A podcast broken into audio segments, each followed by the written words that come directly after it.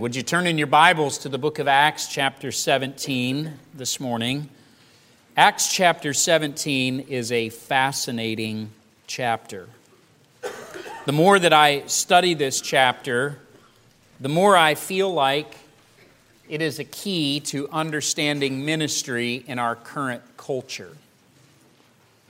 Acts chapter 17, right in the middle of the chapter, is where we'll pick up in verse number 16 in just a moment. And the scripture tells us that Paul had come to the city of Athens.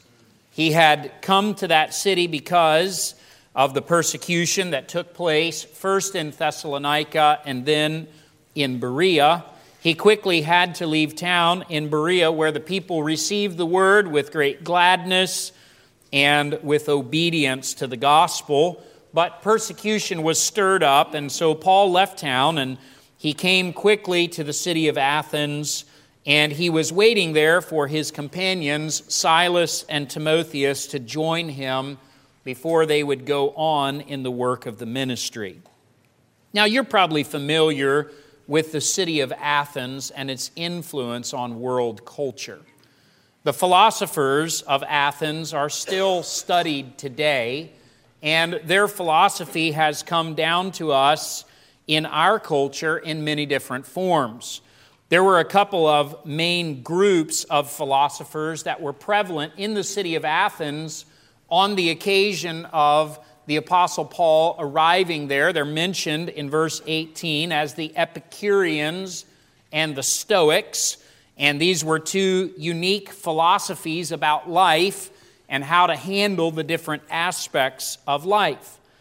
Athens was known at this time, though it was at the waning end of its, uh, its prevalence and its prominence in the world scene, Athens was still known as a city of superior intellect. It was a hub of philosophy and culture in the ancient world. And Athens at this time was still highly regarded as a city that was a place of learning. There was beautiful architecture and a superior culture. Many people thought that Athens was the ideal of the society that man could build.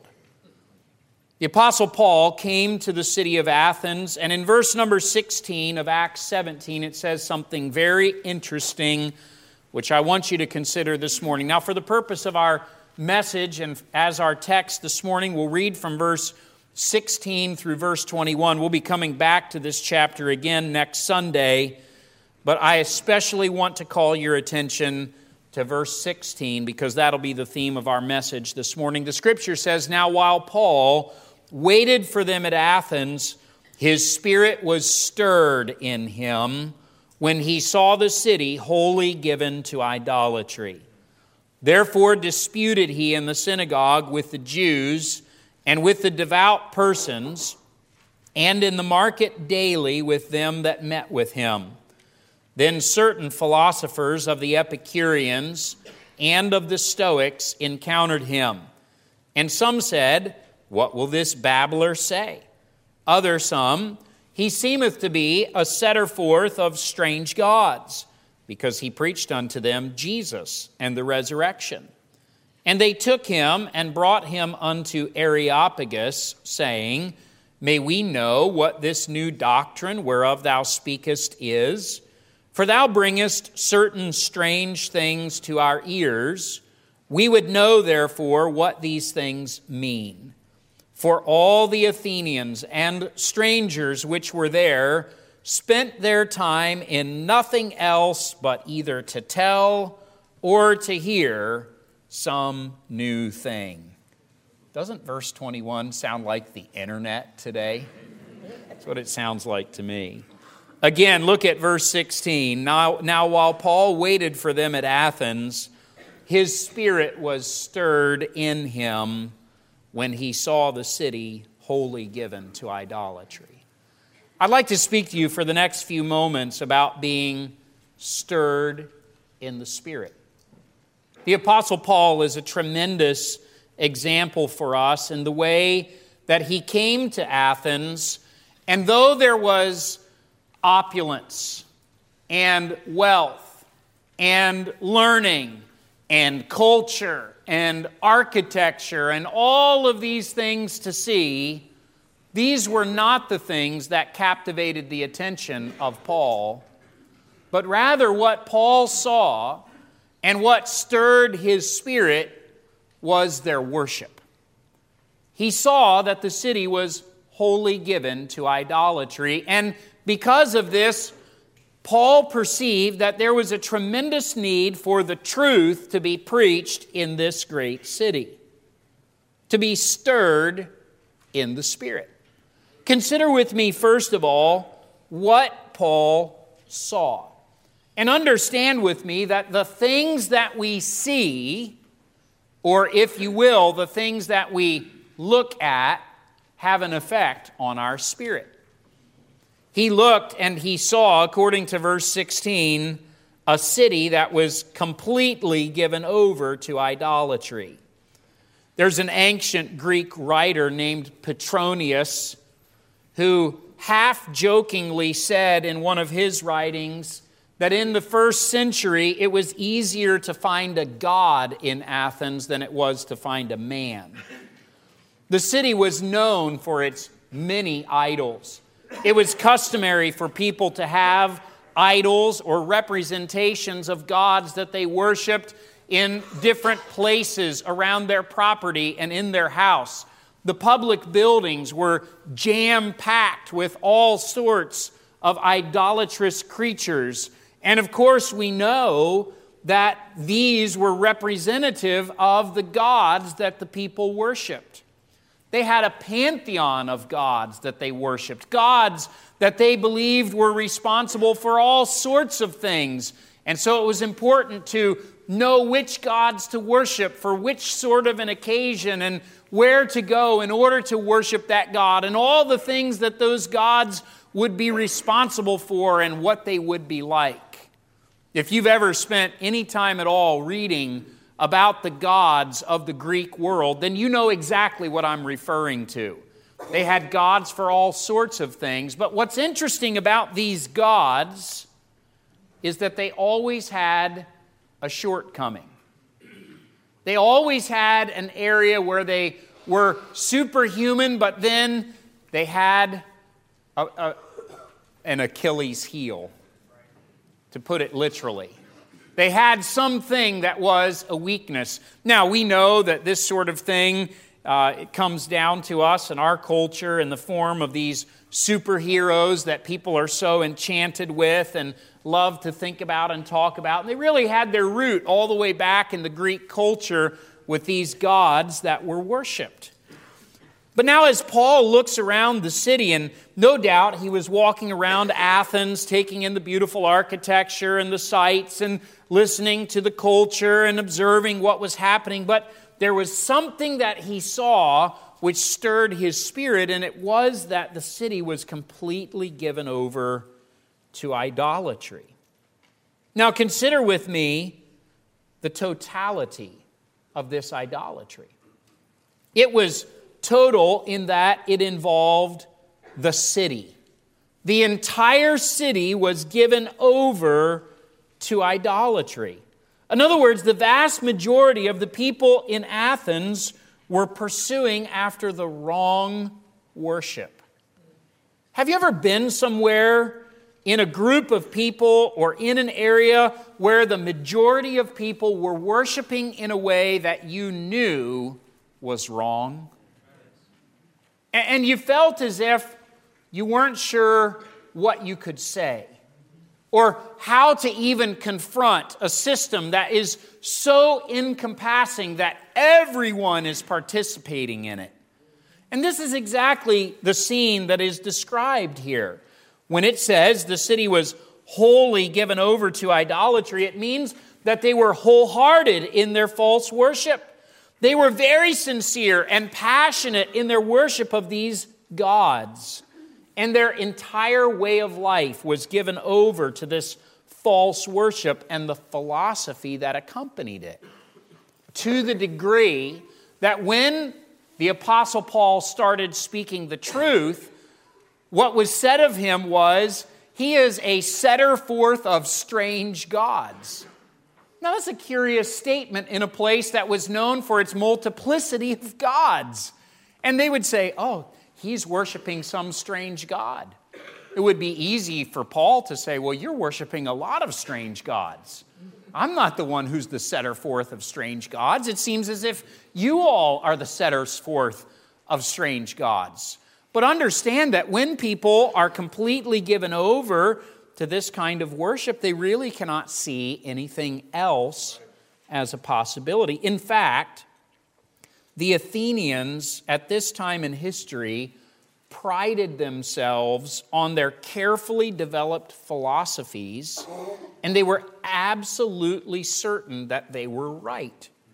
They would sit around in this place called Areopagus, and they would debate the merits and the shortcomings of their systems of philosophy, their way of looking at life, what we might call today a worldview. And, and they would argue back and forth with each other about who was right and who was wrong. But when they heard Paul, they thought this is too simplistic. This is not a, a well developed philosophy. It, it, it, seems too simple, the, what he's describing. And then he's talking about resurrection, about something beyond this life. And both the Epicureans and the Stoics rejected that out of hand and said, There's no way that that could be. And this was because their eyes were blinded. It totally absorbed every part of their life. They were completely given over to idolatry. Now, consider for a moment what idolatry is and consider with me the tragedy of this situation. Idolatry, which is addressed in the Ten Commandments in Exodus chapter 20, and is dealt with in the scriptures even before that point, idolatry is the worship of anyone or anything besides the true God. So, if there is a worship of anyone or anything that is not the God of the Bible, the Bible defines that as idolatry. Now, I do understand that to someone from a different philosophy or point of view, that, that statement would be offensive. But I'm simply giving you the biblical perspective on this. This is what the Bible says is idolatry. In fact, this is so serious that in Exodus chapter 20, in the first commandment, God said to his people, before he said anything else, that they should not have any other gods before him. Gods, little g, meaning there are other things, there are other people, there are other beings that could be worshiped as God, which are not God. They fall short of the measure of God, but people will find themselves worshiping these things. Some examples of idolatry that take place even in our world today and even in our culture would be pantheism. And actually, in Athens, pantheism was very common. It was uh, it made up a lot of the gods that they worshiped. Pantheism is simply the worship of nature.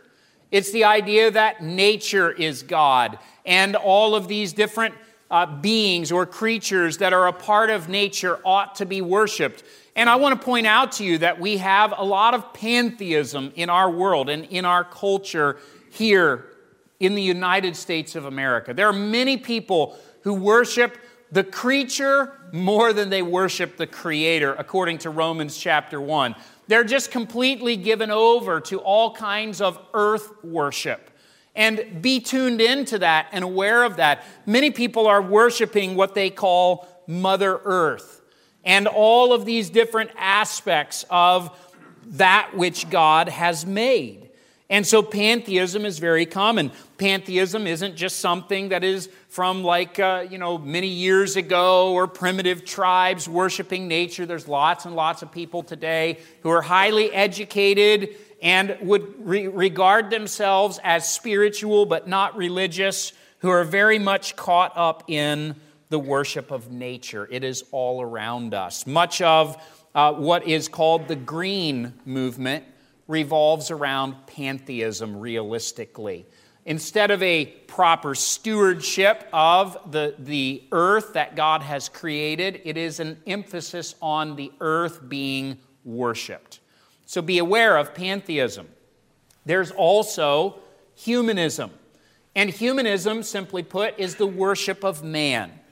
Humanism is usually accompanied by something called atheism or agnosticism. And atheism is simply the denial that there is a God. Agnosticism is the idea that perhaps there is a God, but he's irrelevant, and so it doesn't really matter whether we believe in him or not. But both of these go together very nicely with humanism. Which is simply the worship of man. And what we find is that many people around us in our culture, and certainly in Athens, it was true that people worship themselves. They see man as the highest good. They see man as being able to achieve anything, to shoot for the stars. If, if we just have enough time and we educate people enough, then things will get better and better and better, and the world will just keep on improving. So there's humanism. Lots and lots of people in the world around us today are, uh, would classify themselves as humanists. But many who would not classify themselves as humanists are practically speaking humanists. So there's pantheism and there's humanism, and then there's a third big one, which I believe is prevalent in our society today, and that is materialism. It's the worship of wealth or the worship of riches and goods. And I think you would probably agree with me that much of our culture here in the United States of America is tied to materialism. Not that people take their wallet and bow down to it and offer sacrifices to it. No, it's not like that, but it is a virtual worship. It is the idea that their entire life is given over to getting more things, as if the sum total of the importance of a man's life is what he accumulates by the time he dies. It is a worship of the, the goods of this earth, which interestingly enough is just another form of pantheism. Because it's a worship of things which God has made, which ought to be used for His glory, but instead end up being a replacement for God Himself in the mind of man. So there's pantheism and humanism and materialism, and all of these things were prevalent even in the city of Athens. They're prevalent still in the world today. These, these philosophies are as old as the sin of man, they go all the way back to the Garden of Eden.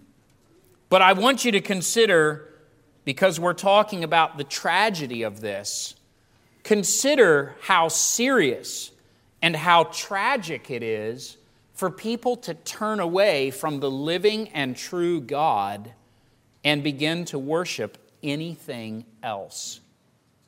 What a tragedy that would be. We would say that doesn't make any sense at all. Could you imagine this morning if I tried to convince you that we ought to worship this table?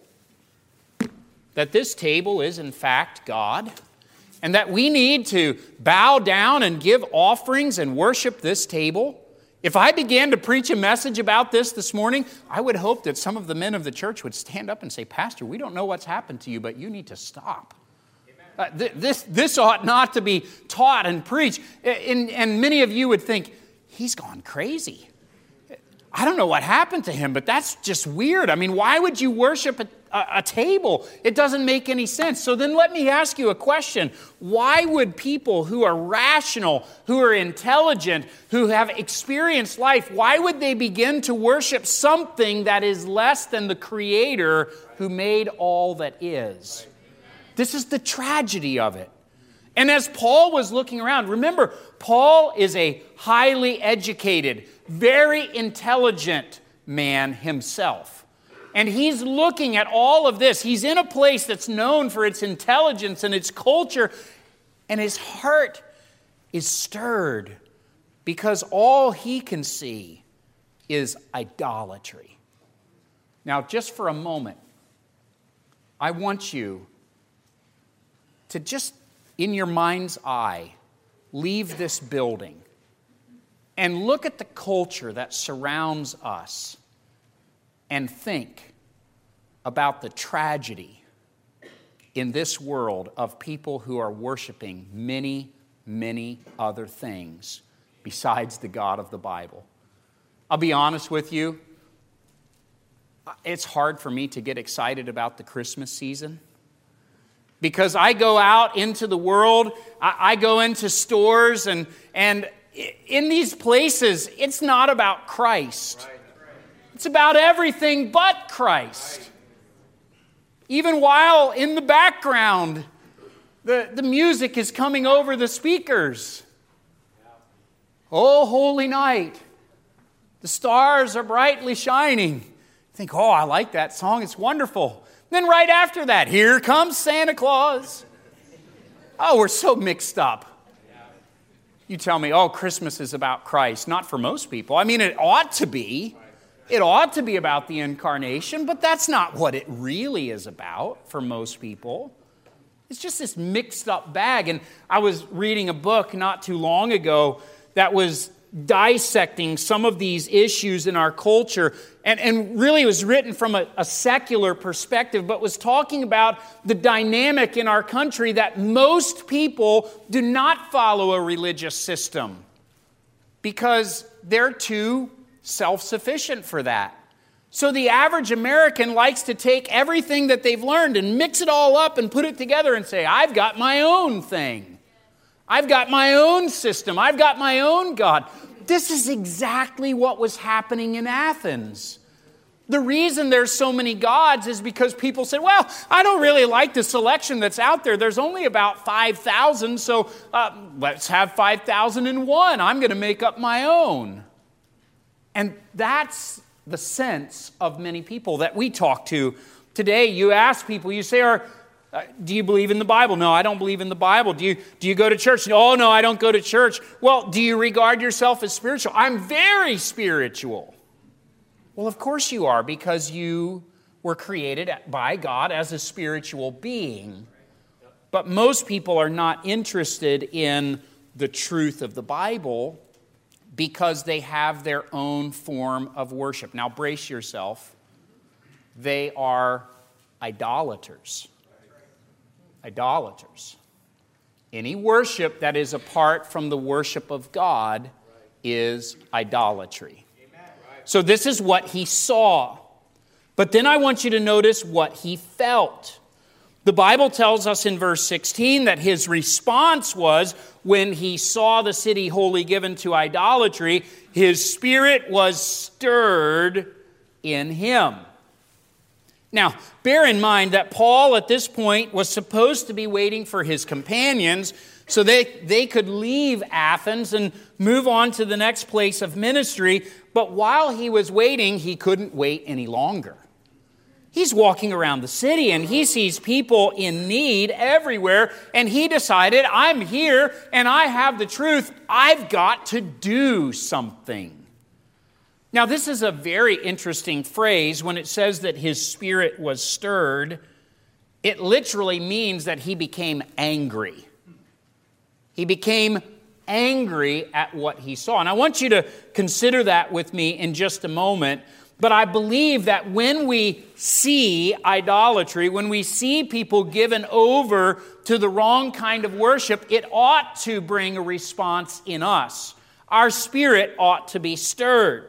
And I believe this spirit being stirred is indicative of three things. First of all, I believe it's indicative of compassion. Compassion for people who are taken captive. I want you to hold your place here in Acts chapter 17. Turn with me back to 2 Timothy chapter 2. 2 Timothy chapter 2. I know it's a little gray and overcast outside, but I hope you'll be able to stay with me for just a few more minutes this morning.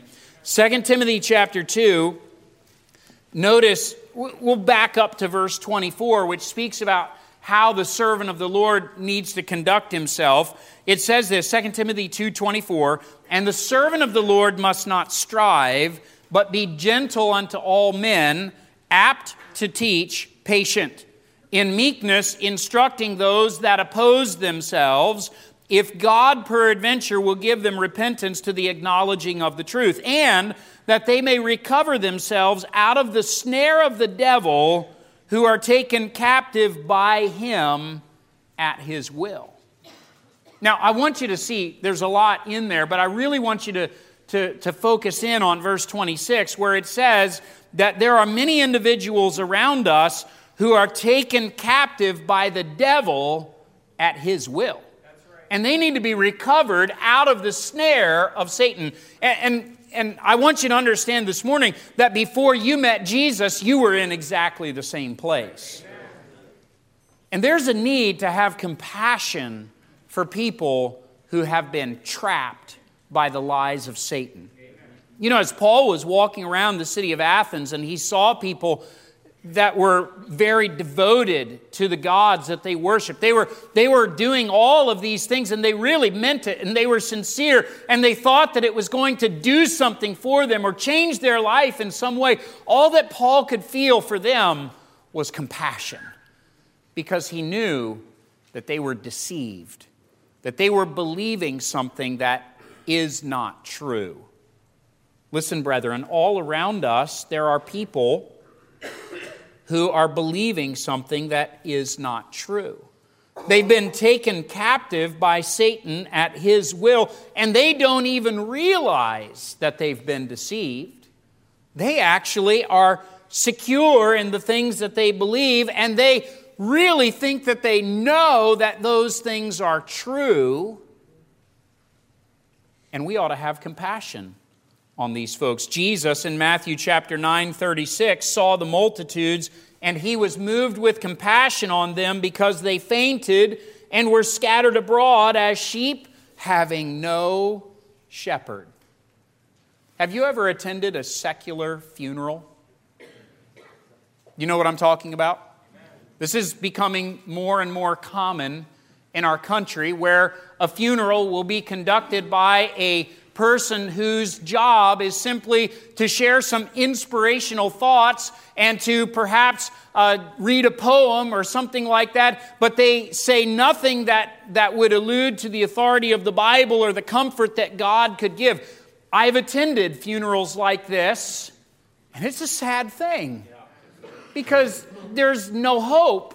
That there's, there's no, uh, and honestly, a lot of other funerals don't give a lot of hope either because they're just following after something that is different than what God says in His Word. But now understand that many people are just caught up in this type of a, of a philosophy. And we ought to have compassion. It's becoming more and more common for me to run into people, especially younger people, who have never, ever in their entire life gone into a church building, who have never opened a Bible. They may have heard of the Bible, but they've never read the Bible for themselves. And so they are completely devoid of understanding or knowledge about what the Bible says. Now, understand that from my worldview, that's a sad thing.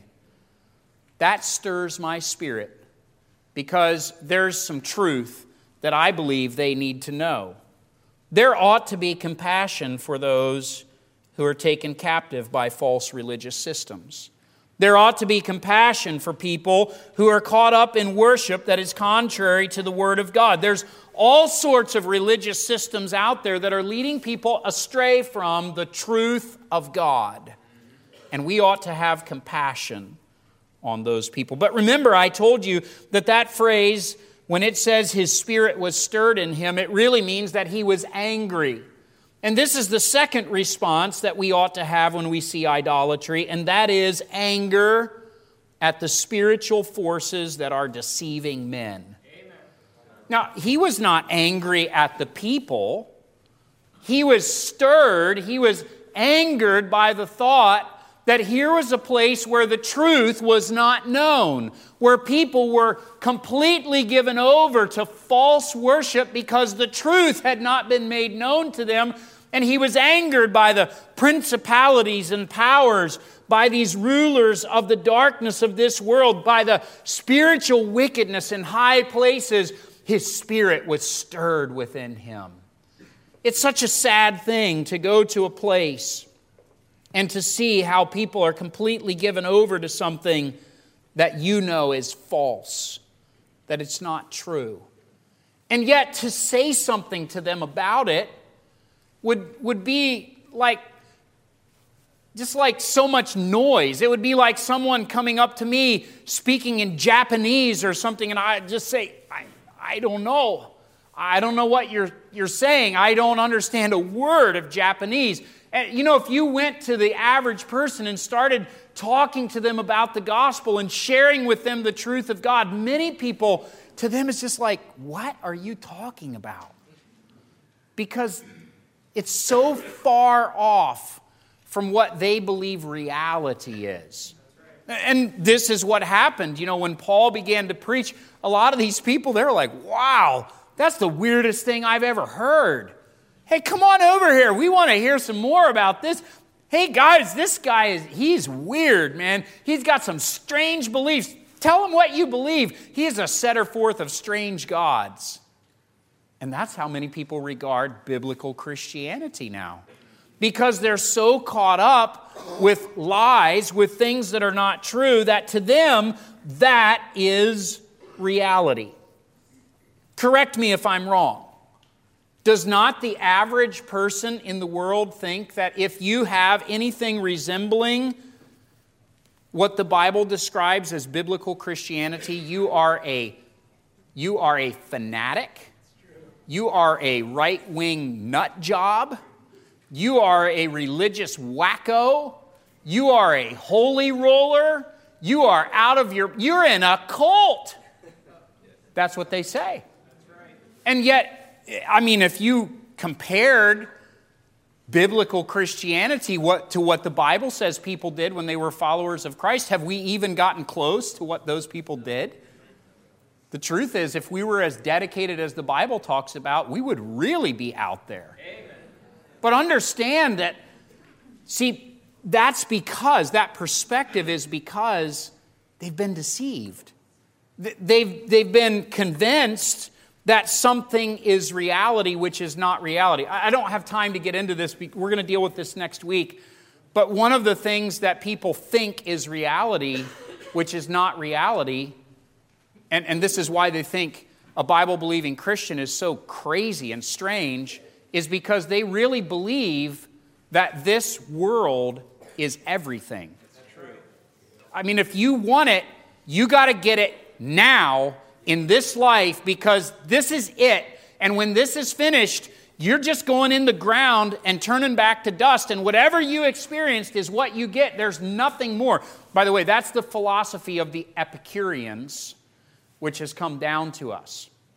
They live for pleasure. Isn't that what most people are doing today? They're living for pleasure. And if you're if you're living for God and you're saying, "Well, there's things that are more important than pleasure." You know, I'm thinking about eternity and I'm I'm thinking about living with the Lord and and being in heaven. They're like, "What's wrong with you, man? You're missing out on the time to have fun. Get a life, man. You don't know what you're missing." But the truth is that they have they have been convinced of something that is not reality, which they think is reality. And therefore, they're comparing it to what the Bible says, and they're saying, I could never live like that. That doesn't make any sense at all. That's just an example.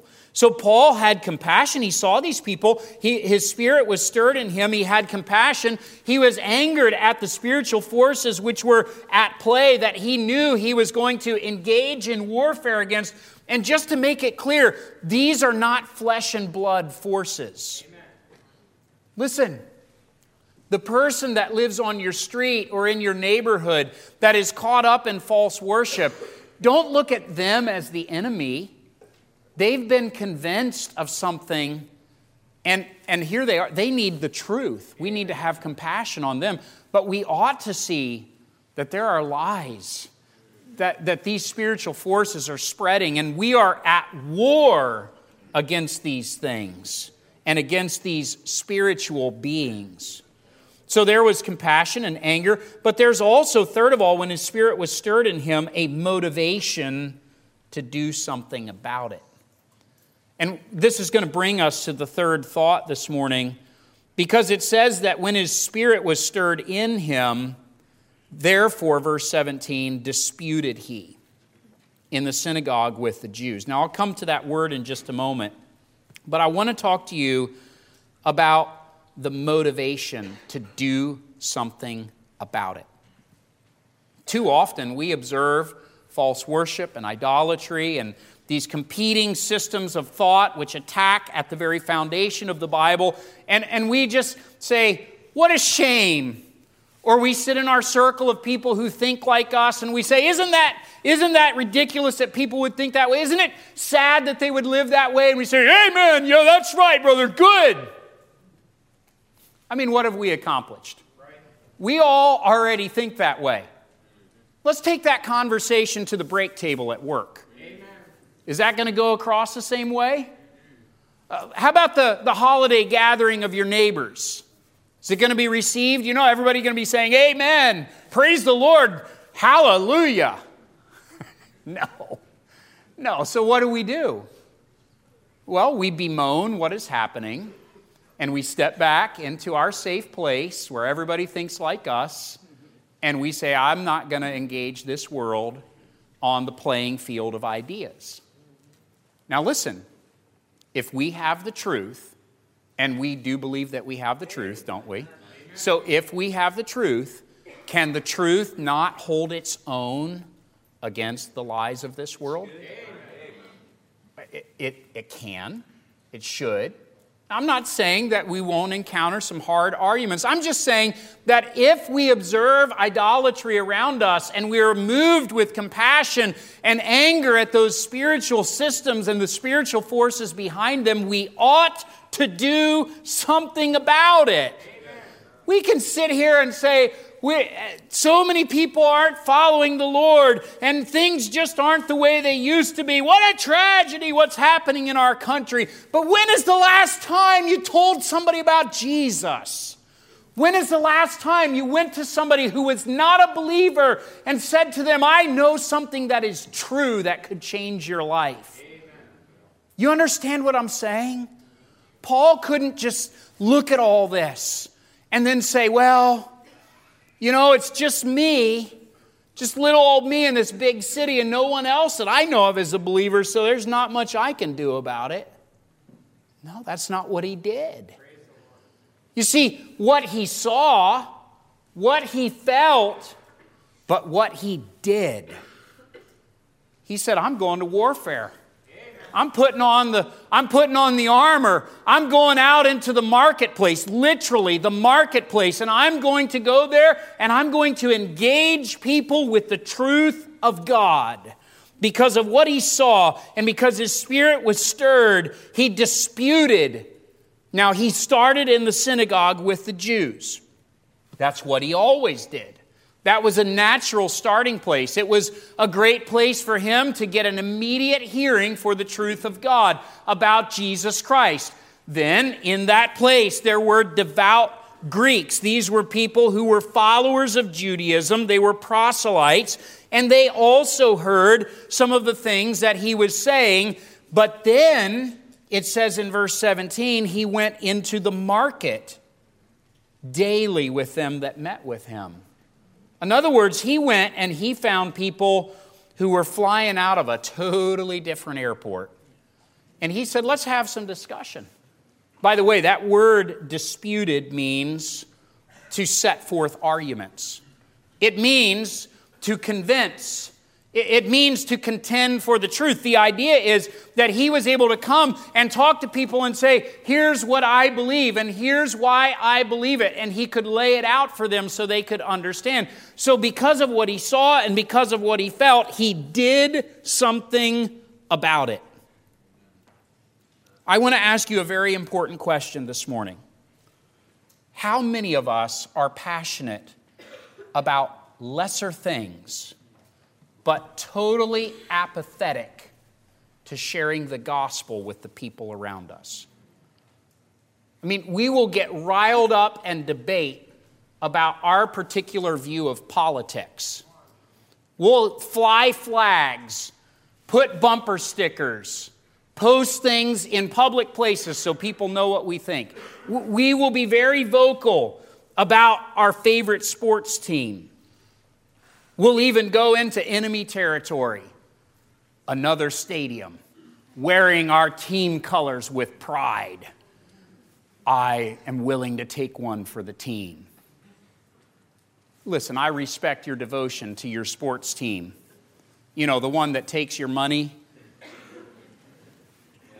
Right?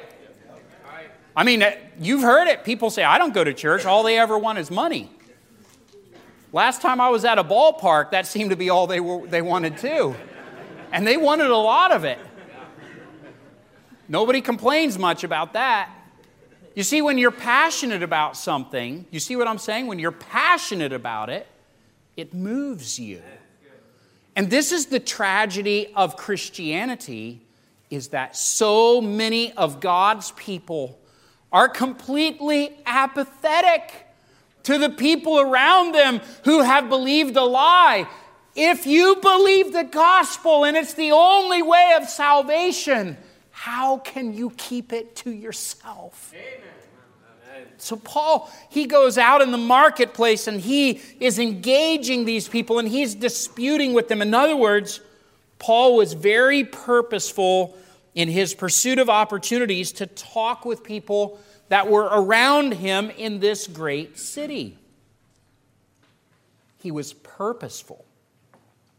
He engaged people in discussion. Now, it's unlikely that this approach will yield the opportunity to do what I'm doing right now. That is, to address a friendly congregation about ideas that most of us agree on, and everyone sit politely and listen and occasionally add their affirmation to what has been said. This is an easy way to preach, we, we call it, the Bible calls it preaching preaching to a hostile audience, preaching to people who believe very differently than you believe, who are going to ask questions, who are going to say, I hear what you're saying, but have you ever considered? Now, this is a different thing altogether, isn't it? In fact, it's likely you'll be interrupted.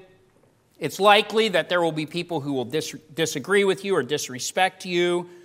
And these are some of the reasons why many of us say, I'd just rather not be a part of that. I mean, as it turns out, I don't like what's happening in the culture around me, but I'm not really willing to say anything. Not really willing to plead with people about the truth of the gospel. Now, he saw something, he felt something, he did something. I want you to realize this in very many cases in our lives, we have become so calloused to the idolatry that is around us that we scarcely recognize it anymore. Doesn't even register. It's not even on our radar screen. It's just a normal part of life. It's what, it's what we do, it's how we live. I mean, this is what everybody does. Listen, just deal with it, just go through life. And as believers, instead of our spirit being stirred within us, we're kind of being carried along with the tide. And as a result, our spirit is not stirred. And as a result, we're doing nothing. In opposition to God's clear command about what a church is supposed to be doing.